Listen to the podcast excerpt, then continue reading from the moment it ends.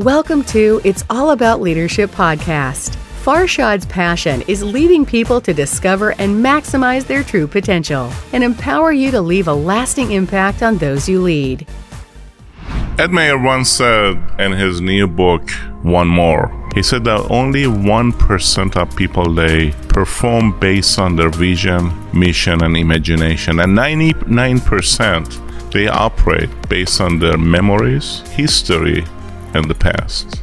If you so fall in love with the past, you're not gonna build your future. If you're so addicted to your past and committed to your past, I have news for you. Things are changing fast. Your yesterday ended last night.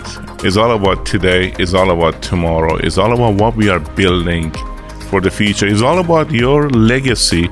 Somebody asked me Farshad. Give me one thing that you are absolutely crystal clear with. What is it you're doing every day? Every day I'm focusing on building my legacy. I like to see more people out there every day becoming the best version of themselves every single day. And I'm going to do that until the day I can.